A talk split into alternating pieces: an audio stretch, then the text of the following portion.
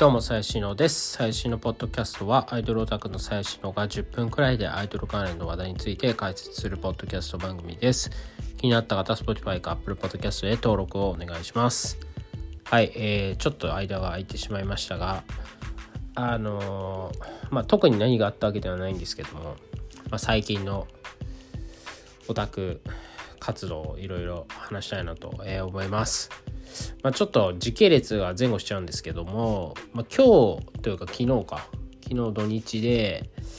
えー、っとですね昨日はまずミス・マーシーの豊洲ララポートアーバンドッグ、えー、で、えー、フリーイベントがあったので、まあ、それに行ってきましたと。で、えっ、と、一部二部あって、まあ、いつも通り、あの特典券をね、買うために、まあ、1000円で1枚引けるんで、まあ、生写真を買うんですけれども昨日たまたまこう一応1部2部って1回ずつこうループしないといけないんですけどあのー、両方とも両番出ましたと。1部が1番で2部が3番ってマジで 2K あ2000円で要は2回であのー、両方ともいい番号出たんでちょっとマジ神がかり的な引きの強さだったんですけど昨日は。多分えっ、ー、と50枚くらいは入ってるんで1分につき。100分の2で1番と3番引いたみたいな感じですね。はい。なのでかなり神がかってたんですけどもあのー、まあそれで見まして。ミスマシで2ヶ月ぶりだったんですよねライブが。また間が結構空いちゃって。で昨日はあの塩谷由紀ちゃんっていう子が、まあ、休みだ8人だったんですけどまああの12月ということであの制服衣装下は制服衣装で上はクリスマスのモチーフにした赤赤いパーカーみたいな感じの、えー、衣装でしたと。でやっぱね2ヶ月ぶりに見るミスマーシもやっぱね最高ですね本当に。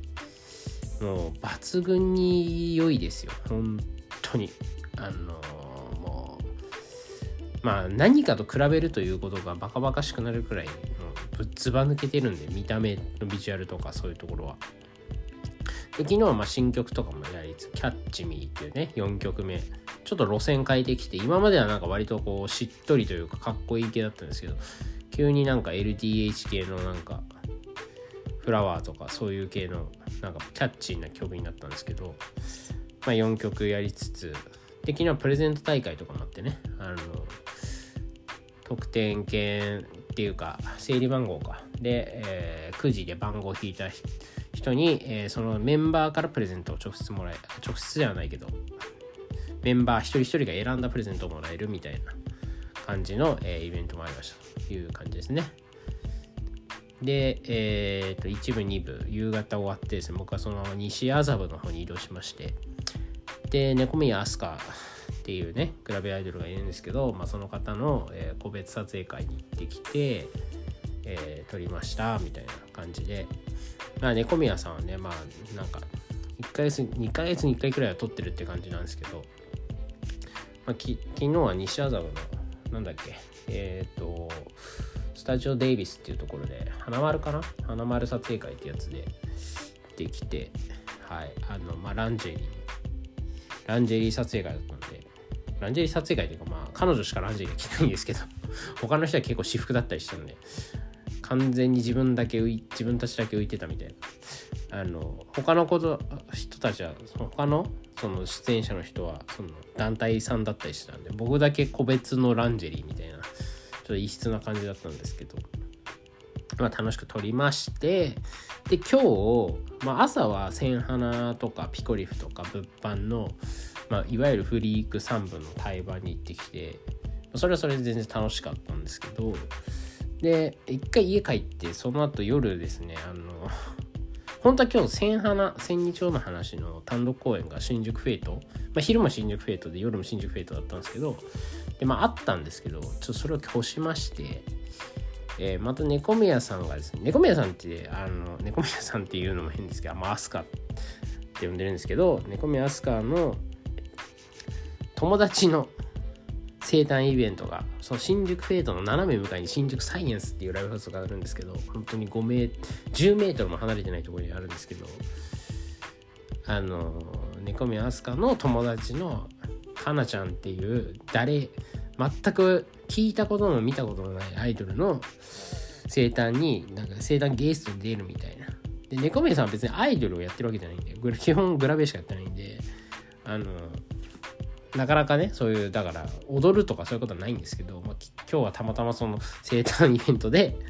曲を踊るということなのでそれも本当1曲だけのためにちょっと行ってきたんですよね。そのわざわざ千円花を蹴って行ってきたんですけど。あのー、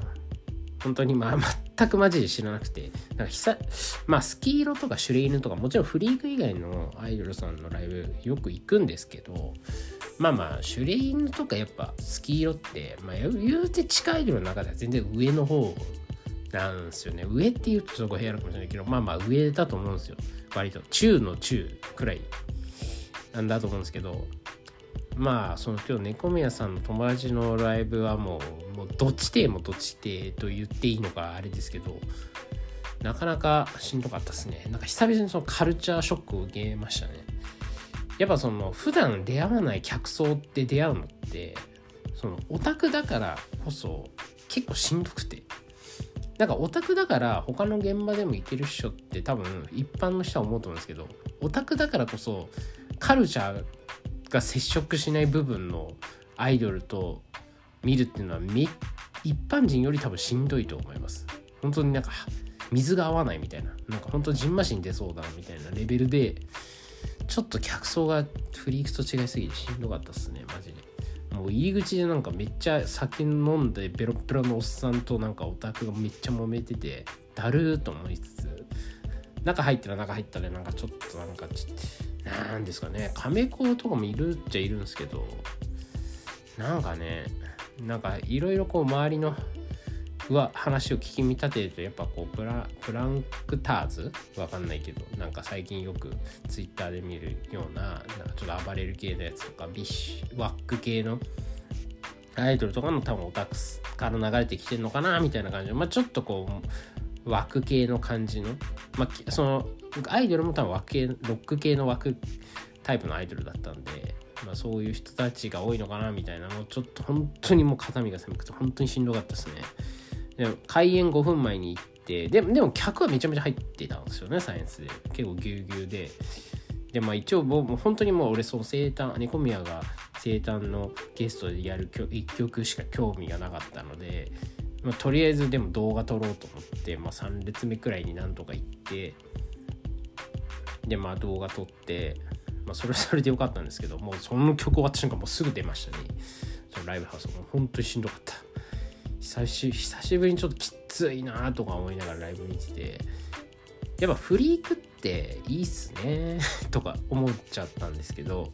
今日も朝だからフリークフェイト新宿フェイトで千花ピコリフ物販っていう、まあ、フリークの3部。3部って俺が勝手に言ってるんですけど、まあ、フリークの、まあ、下の方のグループの対バンに行ってきたんですけどまあ楽ですね。まあ慣れてるっていうのもありますけどやっぱそのやっぱシステマチックなのがいいですよねフリークって。なんか何も考えなくてもなんかよく見れるっていうね。ななんて言うんですかね。なんか何も考えなくてもなんか立ってればなんかちゃんとそれなりにライブ見れるみたいな。やっぱ今日夜行ったところはやっぱそのなんだろうな周りのお宅がやっぱそのきつかったな。本当にきつかったなっていう感じですね。はい。やっぱねその最近やっぱフリークってあのそんなに分かんないんですよね。そのオタクが。その声出しかってなっても言うてそんな声出さないかったりとかもちろんモッシュとかダイブとかもないし楽なんですよね。あのやでも俺それめっちゃいいと思っててそのメジャーアイドルって当たり前だけどまあそのミックスとかはあるけど変なオタゲとか別にないんじゃないですかそんなに。なんかみんなそれなりに、まあ、それこそイコラブとかの意味とか乃木坂とか、まあ、そこで比較するのもどうかと思うんですけどまあそれなりに突っ立ってて見てても別にいいわけじゃないですか。でもメジャーって結構そういうことだと思ってて別になんかそんななんかおたげおたげっていうかそのいわゆるその普通のミックスよりちょっとその変変化系の改造系のミックスとかもあるじゃないですか。まあ近いでってそういうのよくやりがちじゃないですか。でもそういうのがない方が絶対いいと思うんですよね。そのなんかよくわかんない。まあそれはそれでいいカルチャーなのかもしれないけど。まあそのコアなミックスとかを好きなオタクとかがいない方が俺はちょっと地上に近いと思うんでフリークはちゃんとそこに上がってるんだと思います。要は最近のオタクがあんまり暴れたりとかコールしたりとかしないのは逆に地上に近づいてるんじゃないかなっていうま 地上に近づいてるっていうと笑っちゃうんですけどあのまあまあそういうこと。あのちょっとだから一般の客みたいなのもちゃんと受け入れられる土壌になってるっていうことだと思いますよ本当に。だから俺はもうなんかそういうなんか変な工場とかもやんなくていいいいって俺は思いますね。はい。でえー、っとまあまあ そういうきついライブを見てまあでも1曲で飛び出してで僕その後大塚に行ったんですよ新宿から。で何しに行ったかっていうと またこの飛鳥のまた別の友達の生誕があったんですよね。で、えー、と青猫稲ちゃんっていうこれまたグラビアアイドルの子なんですけど、まあ、フレッシュとかの撮影会に出てる子でまあ、僕はあの、まあ、アスカから紹介してもらってというか、まあなんか仲良くしてるっていうから、まあなんか YouTube とか Twitter とか見てて、まあ可愛いなと思ってたんで、で、その子の生誕祭があって、まあ生誕撮影会が多分昼あって、夜は本当飲み会みたいな、本当にそういうイベントがあって、で、なんかまあ、アスカがそこをしゅあの手伝いに出るっていうから、俺も行って、さっき飲んで帰ってきたっていう感じなんですけど、まあ本当になんかね大塚の貸しコンカフェみたいな。なんかね それこそあのゆきちるっていうあのねフリークのお高の皆さん知ってると思うんですけどその桜井光とか世良幸乃がとか青島ゆりながやってるゆきちるとかがよくそこでコンカフェのイベントやってるんですけど、まあ、そこを曲がりして稲ちゃんの生誕祭があったという感じで初めて行ったんですよね。同じ場所そのゆきちると同じ場所だったんですけど。まあ、なんか本当に狭いスペースで、本当になんか、しかも、まあ一応カウンターもあるんですけど、奥がソファーになってて、で、まあそんなに、俺が9時過ぎてたんで行ったのが、そのライブの後に行ったんで、で、えー、そんなにお客さんもそんな2、3、3人くらいしかいなくて、で、俺も行って、で、他のお客さんも帰っちゃったんで、なんか、本当になんか一人みたいになって、なる時間も一緒あって、で、まあその稲ちゃんっていう今日の生誕の主催の子と、まあ、アスカと、まあ、あと俺が知ってるコンカフェションの子とあとなんか手伝いに来てる子みたいな4人くらい女の子がいてでなんか普通にソファーで飲むっていやなんか本当にあ完全にアウトなんですけどもう完全にキャバクラみたいな感じでしたね。なんか本当に俺が酒飲んで女の子4人いるみたいな感じだったんで完全にしかもなんかそのカウンター越しとかじゃなくてもう普通にソファーみたいな。囲みのソファーみたいな感じだったんで完全にキャバクラみたいな感じだったんですけど、まあ、それそれ楽しかったんでよかったんですけどはいもう調子乗ってまずシャンプ稲ちゃんと初めましてって感じだったんですけどまあもうしょうがなかったんでもうシャンパンを入れましたね本当に。ちょっとななんかな最近こういうのばっかでちょっと本当にオタクとしてどうなのって思うんですけどまあまあまあ楽しかったから OK って感じです。はい。でまあ今日話したい話はそれの話じゃなくて 前置き長いんですけど先週もねめちゃめちゃ楽しかったんですよ。で先週何したかっていうとですねあの金の午後金の午後はもう仕事を休んでえー、っと金の午後から、えー、フリーク三昧だったんですよね。でなんで金の昼から休んだかというとパンナナっていうフリークの大阪のアイドルがいるんですけど、まあ、パンナナとあとワックルワッツサークルっていうこれもフリークの大阪なんですけど、まあ、が東京でライブだったんで行ってきたという感じなんですよね。であの、まあちょっと身内でその最近パンナナが熱いっていう話になっててああじゃあ見たい見たいみたいな感じで。まあもちろんパンナナ全然見たことあるしあの見たことあるし知ってるしいいってことは知ってたんですけど、まあ、最近特にいいということなのであの見に行ってきましたと。でね、やっぱね、この金、あ、金じゃないか。金が近未来会館で昼夜あって、土曜日が朝ウォーリー、新宿ウォーリーで、昼夜がアナフェス池袋で、池袋のミクサー、スタジオミクサーであったんですけど、あのね、まあ、結論から言うともう今の時代はフリーク大阪の時代だっていう話なんですよねこれマジで本当に良かったですね。あのパンナナまあとりあえずパンナナとワックルまあ多分ワックルの方が長いんですけどパンナナの話からするとまあそのまあちょっとだからそのいいっていう話聞いたんで23週間くらい前から向井遥ちゃんっていうそのパンナノの赤メンバーから赤の子がいるんですけど向井遥ちゃんのショールームとか見出してあ確かにいいねって思いながらでちょっとこうコメントとかで「あ東京行きあ東京のライブ行きますね」みたいなして「あ待ってます」みたいな感じがくだりがあってようやく会えたみたいな感じなんですけどあのね何ですかねとにかくライブがめちゃくちゃいいしで俺パンナナ一応パンナナ目当てで行ったんですよ。で、まあ、向井遥入場してえー、まあ確かにいいと。まあでももともともちろんパンナの曲「ウミガメ」とかそういう曲があるんですけど、まあ、曲がいいっていうのはもちろん知ってたのは知ってたし何回か東京とか大阪見てるんでま知ってたんですけど確かに改めるとめちゃめちゃいいなみたいな。ちょっとメンバーも変わって落ち着いた段階なんですよね今。そうメンバーはもちろんかなり変わっててパンナナもなかなかこう苦労してるんですけど今結構メンバー落ち着いてきててめちゃめちゃいいっていう。あの感じなんですよね。でまあパンナナはいいと。でねちょっと度肝抜かれたのはやっぱワックルね。ちょっとねワックルは完全予想外でマジでライブが良すぎてびっくりしたっていう感じなんですけど、まあ、金も土曜土曜も本当にえぐいえぐかったっていう。そのねワックルももちろん曲いいし昔から聴いてたりする時期はあったんですけどなんか改めて今回のその遠征の時に見てすごかったんですよねマジで。何がすごいかって言われるとちょっと困っちゃうんですけどとにかくやっぱ普通にライブがいいしでメンバーもなんか多分メンバーはそんな変わってないんですけど、まあ、可愛くなってるしみたいな感じでまああの金曜日はまあパンナナとワックルとペキサーとステイニーみたいな組み合わせだったんですけど土曜はスタジオミクサーだったんでもう本当にあのフェスみたいな感じでまあ比較的多くのフリークのグループが全部出るみたいな感じだったんですけどやっぱそこでこう何て言うの？全部見るじゃないですか。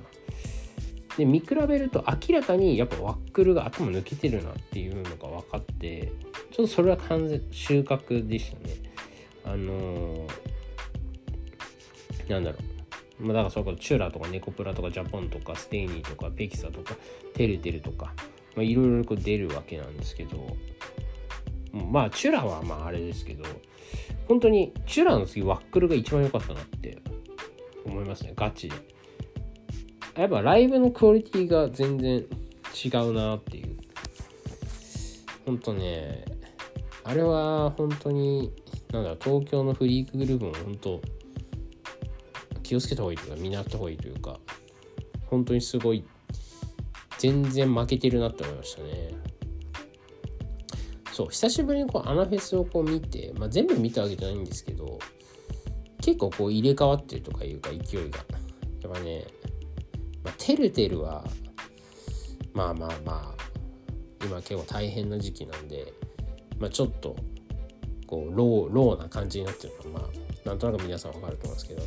やねネコプラとかはね結構しんどいなっていう。あのネコプラってやっぱ言うてチュラネコプラみたいなやっぱフリークナンバー2の位置だったんですけどやっぱそうちょっとね盛り上がりに欠けますねあれは。もちろんなんか個々のメンバーのポテンシャルは高いと思うんですけどミリちゃんとかあかりとかみ松田美とか。いやてか、全員長坂のとか、全員全員高いんですよレベルは。なんですけどやっぱそのライブっていうその全員が出るライブってなるとちょっと微妙だなっていうか本当勢いがないなって逆にちょっと前までそのフリークの中で下の方だったジャポンが完全に今息を吹き返しててまあやっぱ一番強力なのはやっぱ菅井舞ちゃんっていう新しく入った高1だか高2の17歳くらいの子が、まあ、顔面がめちゃめちゃ可愛いっていうのがもう圧倒的にポジティブな原因なんですけど、まあ、ジャパンも新メンバーが34人くらい入ってようやくちょっと本当だから1年前のジャポン半年前のジャポンとか本当見れたもんじゃなかったんですけどようやく見れるレベルになったというかむしろいいいいライブするようになったなっていう感じですね。だから1年前ちょうどやっぱてるてるがこの間ツイッター見返したんですけどてるてるがやばいみたいな勢いがやばいみたいなツイートしてるんですよ自分で。でも確かに去年のてるてるはすごかったんですよ。やっぱ勢いがもうめちゃめちゃ波に乗ってたみたいな。でも今は完全に落ちてるんですけどその波に完全に今ジャポンが乗っかってるっていう感じですかね。まああとペキサね。ペキサーはペキサーでやっぱうん。まあここ半年くらいすごいやっぱり勢いがあるというかグループとしてのまとまりが出てきてるっていう感じでやっぱそこはやっぱね本当に前田とか知らせとかまあ各メンバーの努力の賜物だなって思うんですけど本当にあのペキサーが一番まとまってるんじゃないですかねグループとしては。ジャポンは本当になんか今新メンバーが入ってなんかノリと勢いでガーっていってるけど、まあ、ペキサは、まあ、ちょっと前にすごいその勢いがあって今はちょっと若干落ち着いてきてるけどあのなんていうの？やっぱもうグループのまとまりで言ったら全然あるんじゃないですかね。今少なくとも東京フリークの中で一番まとまってるなとは思いますね。そうだからジャポンとかペキサがこう躍進してネコプラとかテルテルが落ちてるっていうのが多分2020年の今のこの冬の段階では今フリークの勢力図的にはそんな感じかなって個人的には思ってますもちろんねチュラが一番いやすごいですけどすごいっていうかまあ彼女たちはねやっぱりねフリークの中で唯一外対バンで戦えるレベルのグループだとは思うんで、まあ、それは別なんですけどまあそのフリークの中のなんか序列が若干変わってきてるってまあでもそれでいいいいと思いますよね。それいい時もあれば悪い時もあるんでそこはこうね、ある A っていうグループが上に行った時に B っていうグループが下に下がっても次の年には変わってるみたいな。でそれでいいんですよ。でその中でお互いぐるぐる回ってくれそれでいいわけなんで。別になんか全員が全員いい調子がいいなんてことはないので。まあそれでいいんだと思います。はい。まあみたいな感じでえっ、とまあワックルパンナナ。ちょっと今年来年あたりめちゃめちゃ熱いなというふうに思って注目してみてます。はい。で日曜日はあのデビアンに行ったんですよね。あまあ昼 あのブドウ糖と